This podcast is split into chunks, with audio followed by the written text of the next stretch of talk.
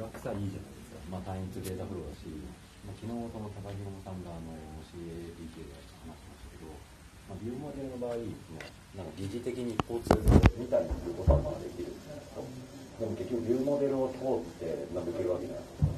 だからそのビューモデルでなんかいろいろやろうと思えばまあできちゃうっていうのが、まあ、問題点で、まあ、本人も言ってましたし、まあ、なので、まあ、もう少しブラックルっぽいやはりデータフローの方が、まあ、間違いが絶対ないし、まあ、良いなと思ってるんですが、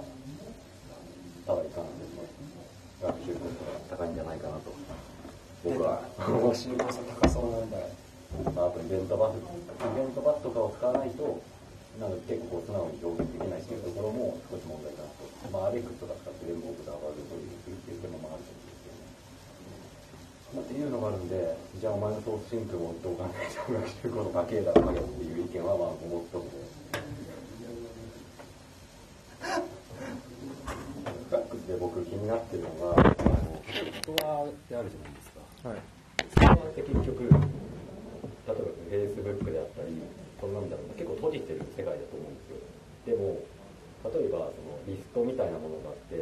3件に1件ファンを入れたいみたいな要件が例えばあったとするじゃないですか。場合、結局そのファンは、そのどこかのタイミングで待ったりしなきゃいけないと思うんですよ。そのリストを10件取って、その中にファンを入れるみたいな。で、それをアダプターに返すみたいな、まあ、処理が必要になると思っていて、そういう時に、じゃあどこでその、例えばそのリストストアと、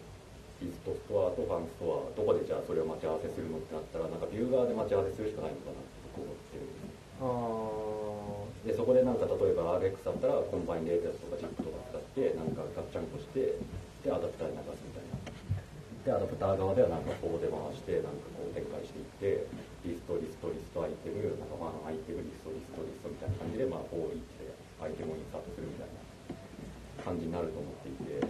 普通に書く。ってなると、じゃあどこでその待ち合わせしなきゃいけないかってなったら、ビューで待ち合わせすることになると思うんですよね。ストアとストア、ストア同士って依存関係ないから、ファンの中にリストを、ストア持つことは当然できないし、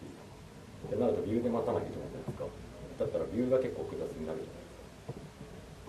ビューでロジックもしたくないんですよ。ってなると、やっぱ一階層必要だと思うんですよね。そのストアとビューの間に僕一個必要だと思っていて、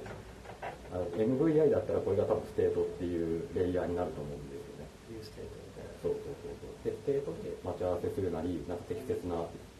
なんだろうな、アイテムというかモデルに変換してビューに流すみたいな。ビューは本当に何もしなくて。感じの方が僕はいいと思ってて、 state が抜けてる気がするんですよ。僕は、 Flux は。あの、実際に僕一回も書いたことないし、運用したことないんで何とも言えないですけど、って僕は思ってる。です。ありそうですね。ただ、はい。っどうなんだろうな。ていう熱い話を。これ、これ3分以上いけますよ。え、嘘永遠にいけるってこと？え、昨日3分で終わってましたよ、でも。噛むかよ。確かに3分ポッキリって確かに。あ、本当だ、なんか普通に無限にいけそう。あ、でも3分以上だと、はい。いや、あの、お前のやつ長いよみたいな、基本的に短くした方がいいよみたいな傾向があります。3分10個作れってことですね。